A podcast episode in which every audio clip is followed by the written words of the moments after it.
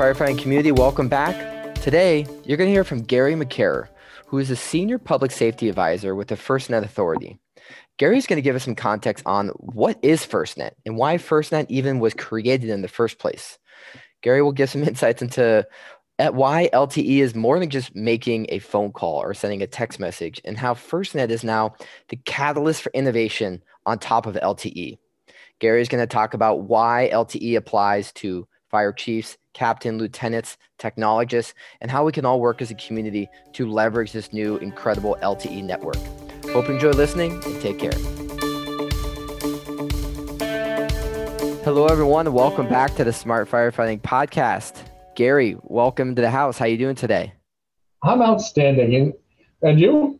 I'm doing well. It's uh, it's springtime in Chicago. It's not snowing anymore, and um, I think we're seeing the light at the end of the tunnel with COVID. So overall, uh, life is very good.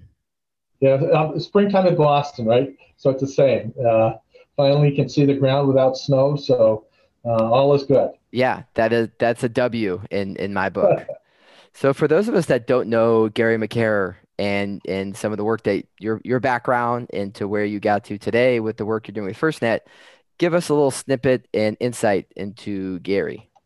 Sure, and thanks for having me today. By the way, um, I started my uh, fire service career um, back in the mid '70s um, outside of Philadelphia in the volunteer fire service. I was in a, a small community called Coatesville. It's in Chester County.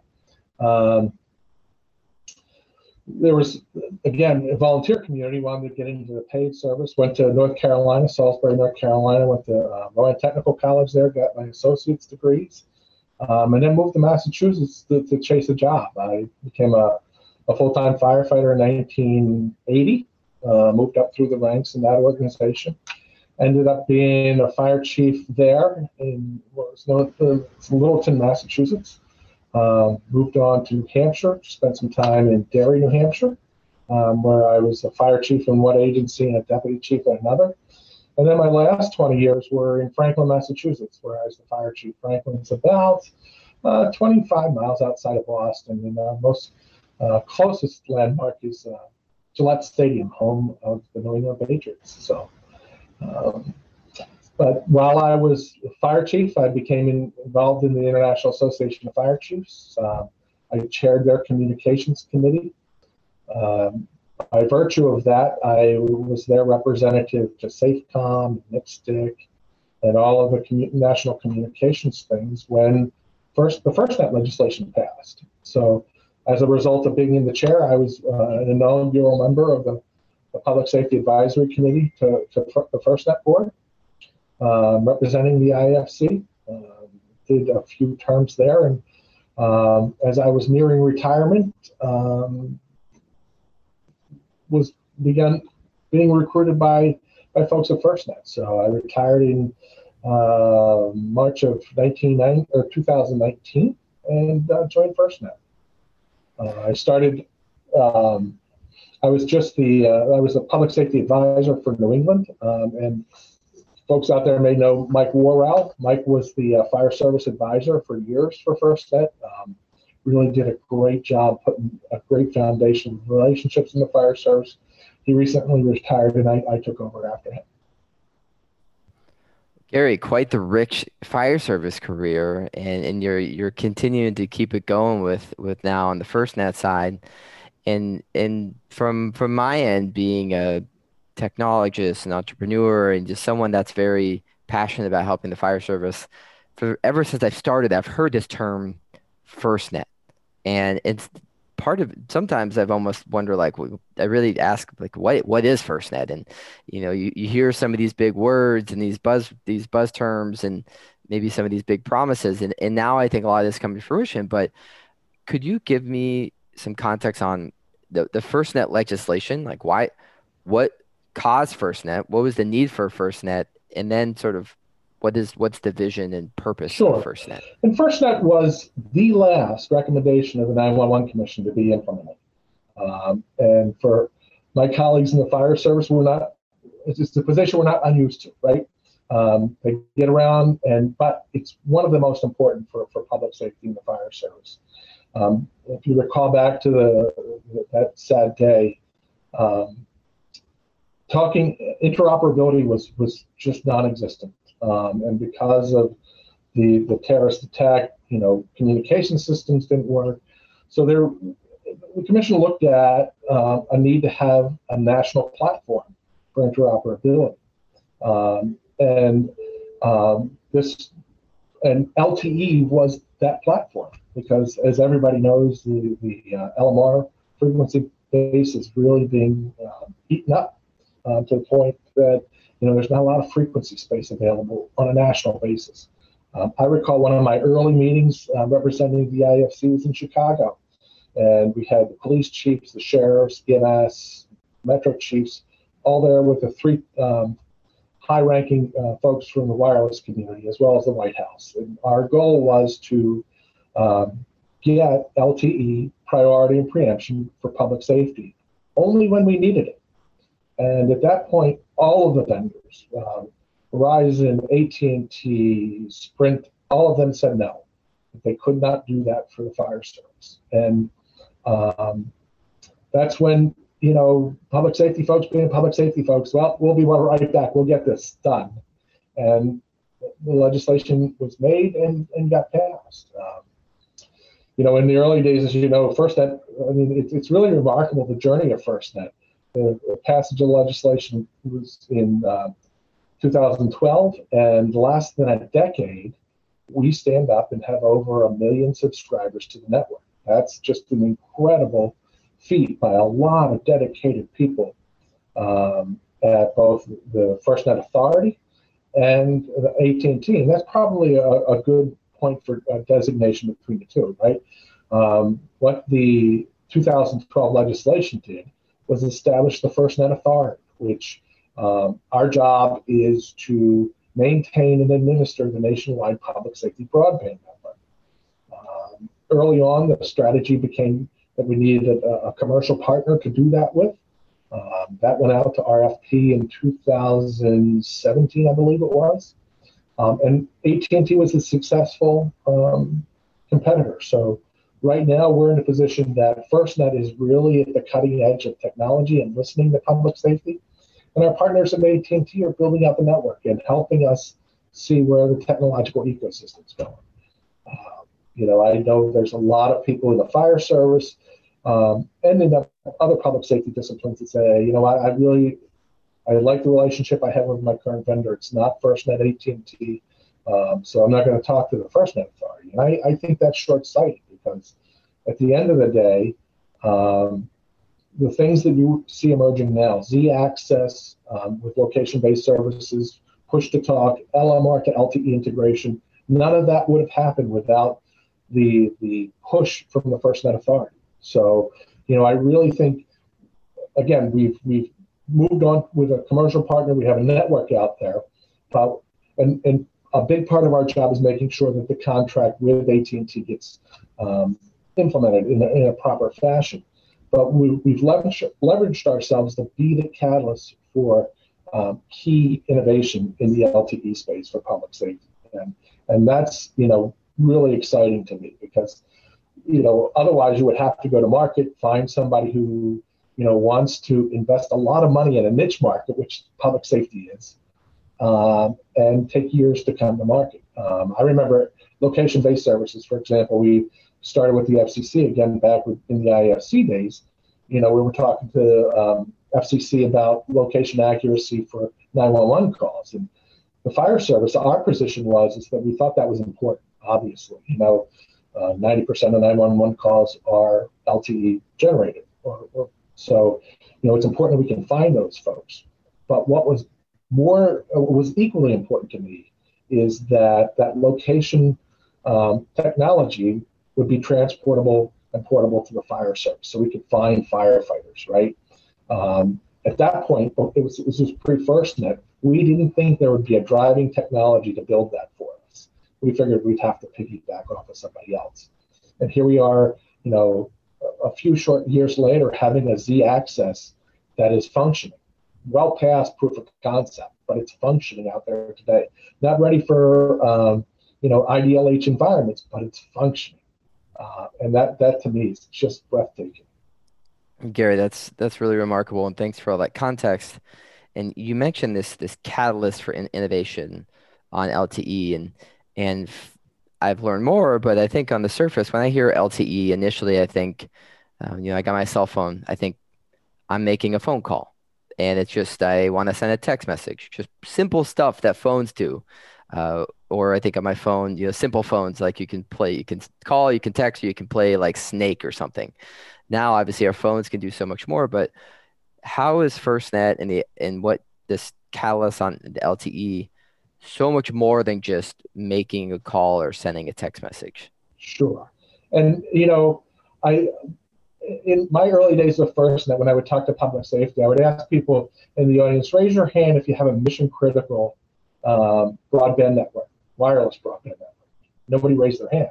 And you know why? Because nobody had FirstNet one of the reasons that we fell short, um, and I know as, as a, a, chief fire officer, I didn't rely on LTE is because LTE wasn't reliable for us in all circumstances. So, for example, um, you know, you're running a multi-alarm fire. Let's say it starts at two in the morning, and you're still working it at about six at sunrise, right? You turn around and you see all the satellite dishes behind you. You have no LTE because the news media has sucked it all up. There's nothing available for us. FirstNet is the response to that, right? Um, we have priority and preemption, and that pipeline is always ours. Um, you know, our brethren in the uh, law enforcement field have been using technology forever, um, but most of their technology is used, you know, traffic stops, license plate readers, body cams, those types of things that are in an environment where it's low impact, right? Um, you're you know, you'd be lucky if you're in a stream of traffic and three people going past you are on a cell phone call. So that's not our context in the fire service. Our context is we're working and you know people are streaming stuff, they're texting. So there's a lot of broadband being eaten up for us. Um, that's why FirstNet is critical for the fire service. Um, I had a police chief once tell me, he said, you know, he says, I really don't give a damn who my cell phone provider is. And when you sit down, I said, Chief, I understand that because when I was the fire chief, I didn't care who my cell phone provider was either. Um, but this is more than that. This makes sure that your mobile data is always up. This makes sure that, again, when you're having that bad, bad day and you turn around and there's nothing but uh, satellite dishes behind you, you have the, the bandwidth to be able to use LTE. Um, and, and that's that's what FirstNet brings to the table the pipeline's always open, and public safety is always at the front of that pipeline. And if uh, for whatever reason that pipeline breaks, there's uh, you know a whole uh, fleet of deployable devices that you can call. They can come out and they can, can extend that coverage for you um, during that downtime. And it seems like there's so many nuances within the opportunity to build on top of this LTE network and and I want you to, you know, give some insights to this this roadmap that came out by FirstNet earlier this year, where it is this very expansive, impressive roadmap, and I, I think it's it sets some very large goals. But it, it's good to set goals to aspire to. But th- within this roadmap, I you know see stuff about deployables, wearables, drones, the different aspects of push to talk, location based services. There's so much, and I, and I know it's more than just comms, but what are some things in that roadmap that stick out to you that have some of the sh- like kind of the lowest hanging fruit and shortest opportunity, shortest time frame opportunity to make a difference in the fire service tomorrow or next 3, 12, 18 months? Well, and, and uh, I think we've already seen some of those go. I, I can, and I tell you, you know, I'm not a technologist. Uh, I'm a firefighter by trade, by education, and by life experience. Um, so I expect things to go slower than um, than I've now gained an appreciation than they go. Um, when I was on the PSAC, um, everybody was, was talking about LMR to LTE integration. And I said, you know what, I'm going to be well retired and my kids will be working before we see LMR to LTE integration. Well, I, am working on my second career, so I guess technically I was right. I retired from a first career. Um, but LMR to LTE integration is here. It, it's robust. Um, you know, for agencies that want to just get into it and use it as an augmentation of their voice comms, you can get into it relatively inexpensively. And for those who want to go all in, you can get into it up to your eyeballs, right? Um, the um, there, there's I, I, think it's Indiana, uh, their, their highway patrol are running out of talk groups because they're they've leveraged it to that degree. Um, so it, it's both emerging and mature at the same time. Uh, you know, and and you know, so that's a voice example, and that's always been one of first FirstNet priorities.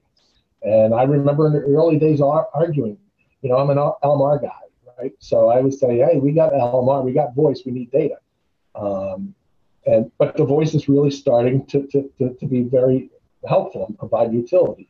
Um, again, you know, because of device limitations, it's not it's it's not mature for an IDLH environment.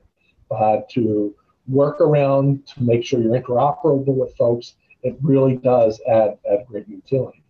Um, you know, I, I work in a in one of the six domains we have, um, and just by reference, quickly there, um, core, which is FirstNet core, uh, coverage and capacity, uh, situational awareness, voice, uh, user experience, and information, secure information exchange. And I work in situational awareness. And from my perspective, um, you know, that's a robust place. That talks about, as you pointed out earlier, uh, wearables, uh, drones, biometrics, things of that nature. I mean, good Lord, just think of you know drone technology, right? Uh, UAVs, uh, non-existent a few years ago.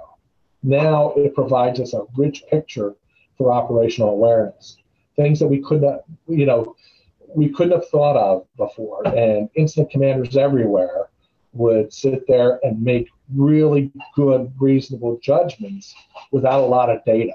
Now we're making it easier for them, right? Um, I tell the story when we talk about location-based services. You know, I remember many times in my career sitting in front of a building and something bad happens, something I didn't anticipate, um, you know, structural collapse, flashover, those types of things, and not being able to touch anybody. That takes years off your life. Um, and with the emergence of Z-axis and location based services, uh, the next generation of fireground officers will have the information they need to keep their people safe. Um, so, you know, I'm a big guy into situational awareness. I think, you know, we're, we're gaining ground on biometrics. There's a few companies out there now doing biometrics. Um, you know, wouldn't it be great to have um, a smart device in your hand, and you know, you name what it is, that was sort of like the idiot gauge on your car, that when somebody in engine 154's heart rate exceeded a predetermined level, it's like, oh, time for them to come out. Let's rotate them out so that we don't damage those folks and keep them safe. Um, all of the, the, the, the nationwide public safety broadband pipeline allows us and provides us with, with the bandwidth to be able to do that. Um, and we, you know, so that I, I'm really excited moving forward because, you know, we can keep firefighters safe. Uh, we can provide better services to the citizens um, uh, that we swear to, to, protect. So, you know, it really is a, a game changer for us. Gary, I think you said it well right there at the end of keeping firefighters safe. And oftentimes, I've seen when you try and introduce new technology or something new in any industry, uh, but let's say for the fire industry now, there's always going to be a little bit of resistance to change. Having said that, it's not that you're trying to sell technology, you're selling a, a safer firefighter or a, a more accountable firefighter.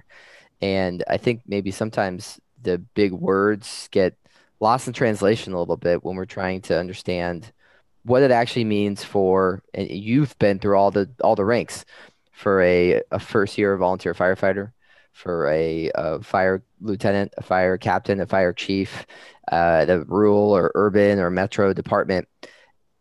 Give me some context on sort of how FirstNet applies or how, how should we communicate the capabilities of FirstNet? And and and maybe start with an example of a, a first year volunteer firefighter in a rural community in Pennsylvania, uh, you know, what does what does FirstNet mean to them, and and how should they approach starting to think about using FirstNet?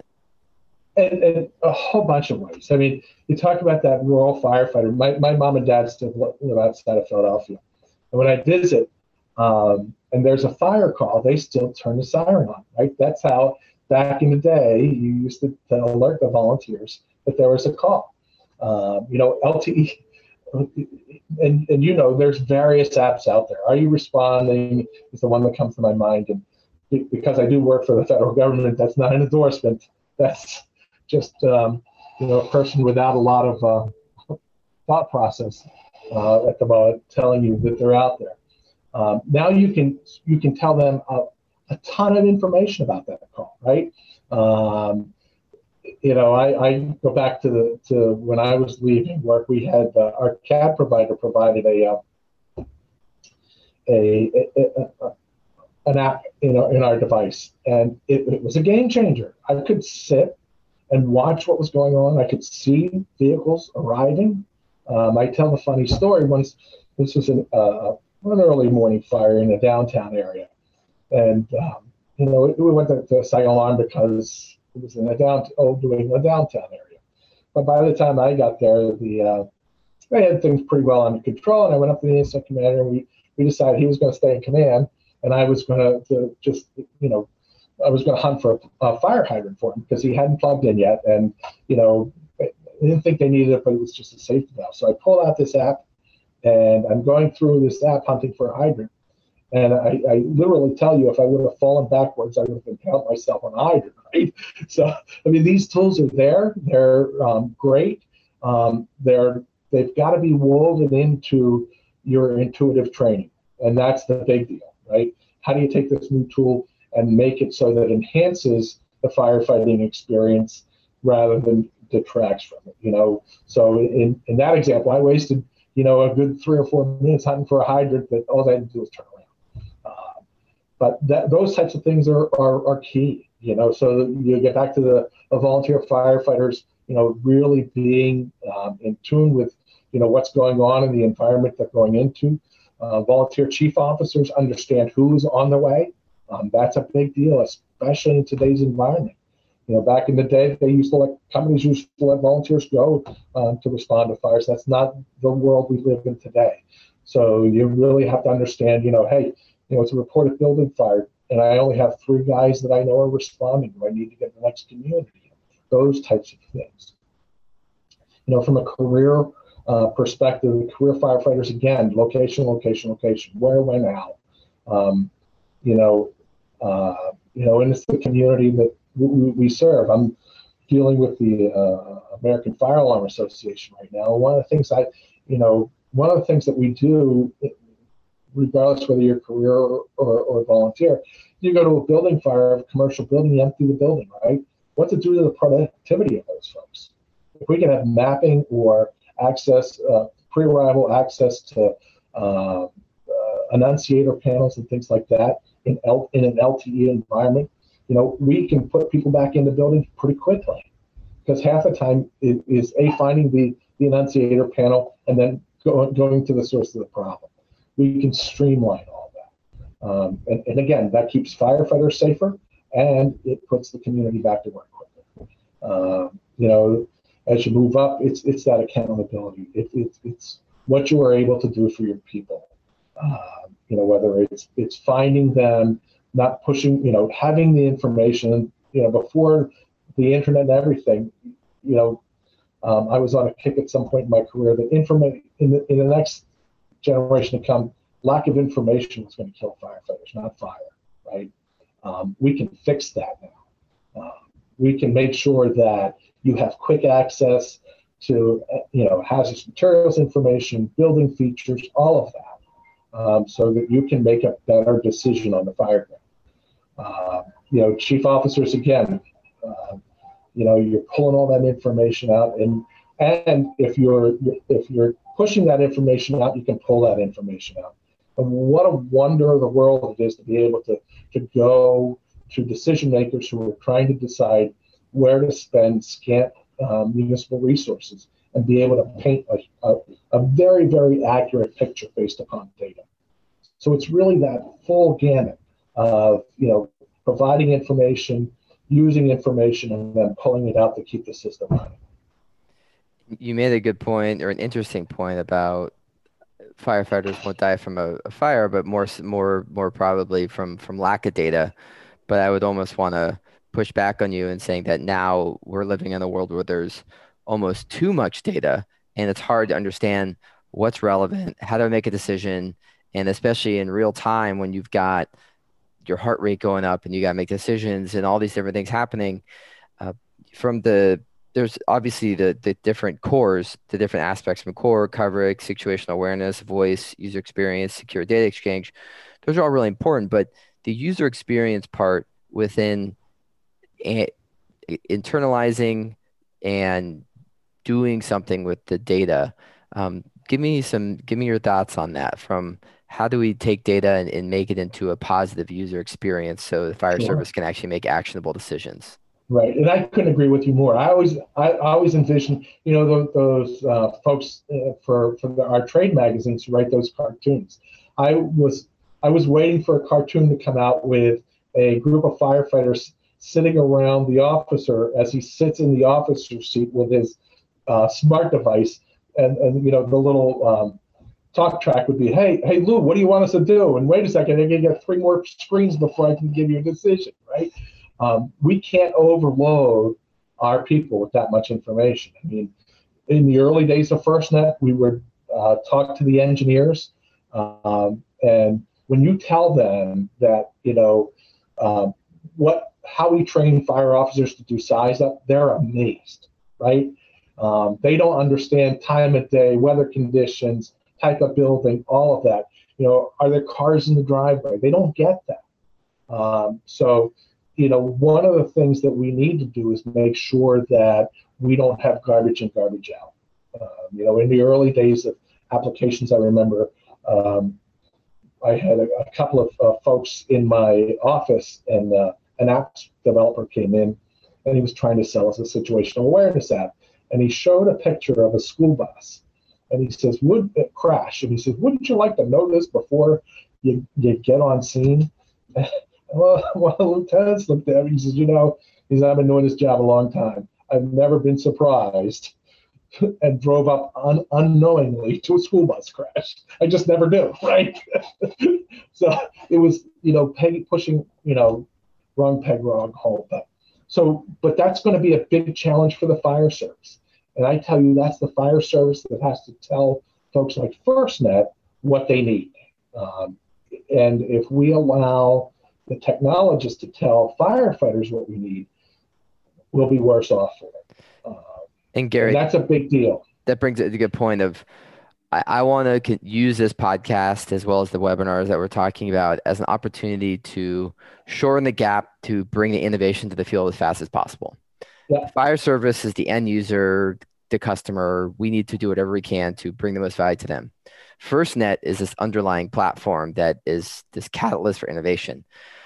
But speak to the entrepreneur, the innovators, the technologist. I mean, obviously there's so many aspects to it, but what would you say to them as far as having conversations with the firefighters or or really understanding the problem before you design? Because oftentimes I find that sometimes innovators are just sitting at a whiteboard reading too many books without bringing a minimum viable product to market or or deploying and testing it. But what would you say to the, aspiring technologist that is trying to bring value to first responders within the LTE FirstNet network? Sure. So for folks building things, technology for the fire service, it's critically important that they engage, right? And that's got to happen from the beginning. Um, that can't be, you know, step five in the process because if you ask them at step five, there's probably things in one, two, three, four that need to be changed. Um, you know, we it's really interesting, and I've talked to a lot of engineers and developers um, in my time, and it, they, they can't fathom the fire service because they um, it, it's the time compression and the fact that firefighters can go to work, do everything right, and still end up dead, right? And that's a very, very unique environment to be in. Um, and there's not many other environments that, that have that problem. Um, So, you know, to be able to to reach out and and, and fix a, the the right problem. So it's really at that that problem solving. Hey, is this a problem? Um, and and move forward with that. Find good partners. Uh, find people who are moving forward. Um, find people who um, have the, the horsepower to, to stay with you, right? And those folks always end up um, pushing forward. I can think of two or three products that were were firefighter driven from the beginning, and have, are just, I mean, they're home runs. I, you know, I've used some of them, and I wish I was able to use some of them because they're, pardon me, they're the things that you pick up. They're intuitive, um, and and it's not like you have to go through, you know, for an application. It's not like you have to go through three or four different uh, screens or things and to get to what you need. I mean, I recall back in the early days of computer aided dispatch, I was um, on a uh, user group, uh, a focus group, I guess we call it at the time. Um, and what these folks have done is they have done very good at developing a law enforcement CAD system. Um, I guess because I wouldn't know what a good law enforcement CAD system looks like here. But I can tell you a good fire service CAD system bears no similarity or description to a good law enforcement CAD system because that's what they were trying to do. They were trying to take, uh, you know, everything that they had done for law enforcement and say, "Oh, here, you guys can use this." Um, and how many times does that happen in the fire service? It happens a lot, um, but it's a unique niche market, and you really got to listen to the people because it'll save you a lot of time and a lot of energy, which means it's going to save you money at the end, and you'll get to market pretty quick. Yeah, well, well said. It's important to to have those conversations, surveys, get in the field. Hopefully, when events are starting back, just having those conversations, understanding the pain points, and and, and so that's really really important context because we want to prevent wasted time and resources so we can get this stuff in the field. Right, and the other thing with, with the fire service, and, and, and I'm sure you have an appreciation for this, you get one shot at it, right?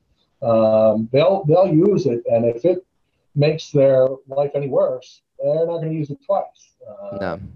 You know, you know, it's that environment. You know, people always claim that the fire service is slow to move. 200 years of, of history unimpeded by progress, right? How many times have you heard that description of the fire service? And I, I put a different spin on it. You know, when I was working, my guys came to work and girls came to work with a set of tools. They knew the set of tools, they trusted the set of tools. And using those tools properly allowed them to go home safely at the end of their shift. So if you want to interject a new tool into that, you damn well better make sure that it allows them to go home safely at the end of their shift, or they're not going to use it. Um, nor should they. The technology is supposed to make your life better and easier, not create more challenges and, and risk. Right. right. Exactly. And that's what that's what you know, and, and it's that that risk function that I, I talk when I talk to developers that they don't get. They really don't, um, because they can't fathom the environment.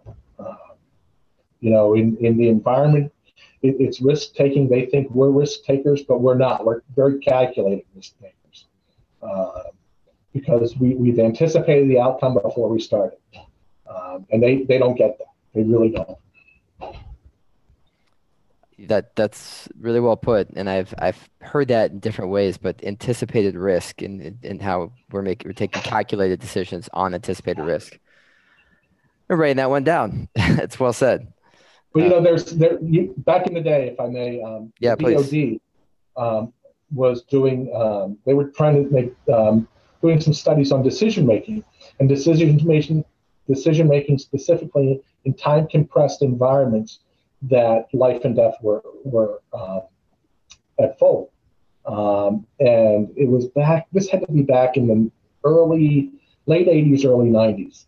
So um, they came to the fire service, and one of the things that they they they learned from looking at fire service decision making was that it's not unique and it's not novel. It's always based on something else. So, for example, you have a file cabinet, right? So if you roll up to a two and a half story single family residence, you're not making novel ideas about how, how to work at that. You're pulling, you're opening up your file cabinet, and you're saying, oh, let me look. Oh, yep, two and a half story single family residence. It worked last time. Here's how I'm going to start, right? So when you think about how to inject new stuff into that, you got to influence that that uh, file cabinet, if you will, uh, because it's not it's not intuitive. It's not like you're going to say, oh, I oh, wait a second, everybody stop. I got a new tool here, it's got to go into that flow path. Great context. I appreciate that, Gary. So, we kind of want to finish out with a, a couple couple final questions here, but something that I ask uh, a lot on these podcasts, and, and you can answer either question in order. Um, but within the context of your work going on at FirstNet and, and the fire service in general, what's something that you're most excited about right now? And on the flip side, what's something that keeps you up at night? Well, I can tell you what, what, what excites me to no end right now is that we're moving into a space that we can keep firefighters safer than we ever had before. And that is just so truly exciting to me. Um, it, you know, we're able to provide them with both technology information that will will give incident commanders on uh, on the scene real-time information to, to, to make to enhance their decision making process. They already make good decisions, but having been in that chair for a, a while, I understand the distress that goes along with saying, but I don't have all the information. We're trying to backfill that for them, right? Um, we're, we're saying, you know, I think five direct commanders are some of the best decision makers in time compressed environments in the whole wide world. Um, we're trying, we'll, we'll give you a few more tools to make that better and a little less anxiety provoked. Um, and by, again, by virtue of that, you keep firefighters safe. So that's really what I'm excited about is that, you know, this is a whole new area um, that we're able to have an impact on. What keeps me awake at night, quite honestly, not as much now as I did two years ago. um, but it, it, it's that, um, you know, we get it wrong. Uh, and when I say we get it wrong, is that we don't, someone somewhere in the bureaucracy doesn't listen to public safety. And this tool then gets sort of jaded, and people say, I'm going to use that um, because that would be awful. This is a new tool to keep everybody safe and to enhance our abilities. And if we if we don't do it right, people will discount it, and that will be that will be tragic uh, because of all the good we can do with it. So it's really incumbent upon FirstNet and our partners at AT&T and everybody who wants to participate in the ecosystem to get it right. Um, and I can't say that enough because, again, you know, um, what I've said before, you, you, get one crack at this in the fire service, right? And if it doesn't work, they'll never use it again. I think it's always important to, even in those times when the days are stressful, the weeks are tough, there's something happens, is taking a step back and remembering why we're doing what we're doing. Mm-hmm. And I think when you can put in the context of making sure that firefighter goes home, making sure the firefighter can do his job, his or her job to make sure that whoever needs help can go home. Um, that that's why we do what we do, and I think that's always important to come back as our unifying nor- north star. Yep, well put. Well put. Yeah. So, kind of a final call to action here. What um, if people want to get involved, or if people want to learn more? Um, what are some, what's the best website or information or what would you recommend for people to check out? I would recommend uh, smartfirefighting.com, as a matter of fact. Um, you guys do a great job at, at, keeping things up to date and you know what what what's you know emerging technologies. I would also urge you to follow us at firstnet.gov. Um, we have a fire service page there. Um, we have a newsletter. We, we, we push that out quarterly um, and try to engage in topics. And um, th- there's a, a, public senior public safety advisor in every state and territory in the United States. Reach out to those folks. Let them hear what you want. And again, uh, as I, I, said at the beginning, it's it's not important that um, you, you, know you are a, a dedicated user of, a, uh, of another product, whether that you know whomever that happens to be, and it's not FirstNet. What's important is we hear how you're using LTE so we can continue that process of leveraging those experience and making that better. Um, I tell you that, you know, uh, priority, uh, priority and preemption wouldn't have happened without FirstNet. Uh, push to talk, well, it did happen with Nextel, but it didn't catch legs till FirstNet, right? LMR to LTE, FirstNet. Z-axis, FirstNet. All of that stuff in public in the public safety space that is coming out um, that will, will improve safety is FirstNet. So you engage with those people, tell them what your needs are. Um, we have a whole group of, of really, really smart engineers that um, you know come up with ideas. We have, you know, 18 billion with a B dollars of investments in the next 20 years that we're going to do into the, into the network. Um, so, you, you, know, we, we have the, the, the bandwidth to do that uh, and, you know, engage, engage, engage. Let us hear from you. They hire people like me who have a fire service um, background. And, you know, sometimes when we're in meetings with the engineers, you know, they have to come with sub captions, or us in the fire service have to come with sub captions to make sure we communicate. But w- it really is a unique, a, a, unique environment where all of that comes together uh, for public safety. Gary, so well put and said. I really enjoyed having this conversation with you today, and I'm excited to to let everyone listening know that we're going to be rolling out a a series of additional roundtables, webinars, demonstrations on things from the core to coverage, situational awareness, voice, user experience, and secure data exchange. So, Gary, I know you'll be a, a key part of being on those panels or, or finding the people. So, everyone that's listening, keep an eye out for that and, and make sure, like Gary said, to to reach out to your local FirstNet senior senior rep. Um, they exist. They're there to help and talk to you. So make sure to get that conversation going. Well, Gary, thanks so much for, for being here and um, hope you have a great rest of your day. Kevin, thanks for having me. It's been a great discussion. I appreciate it. Take care. Take care.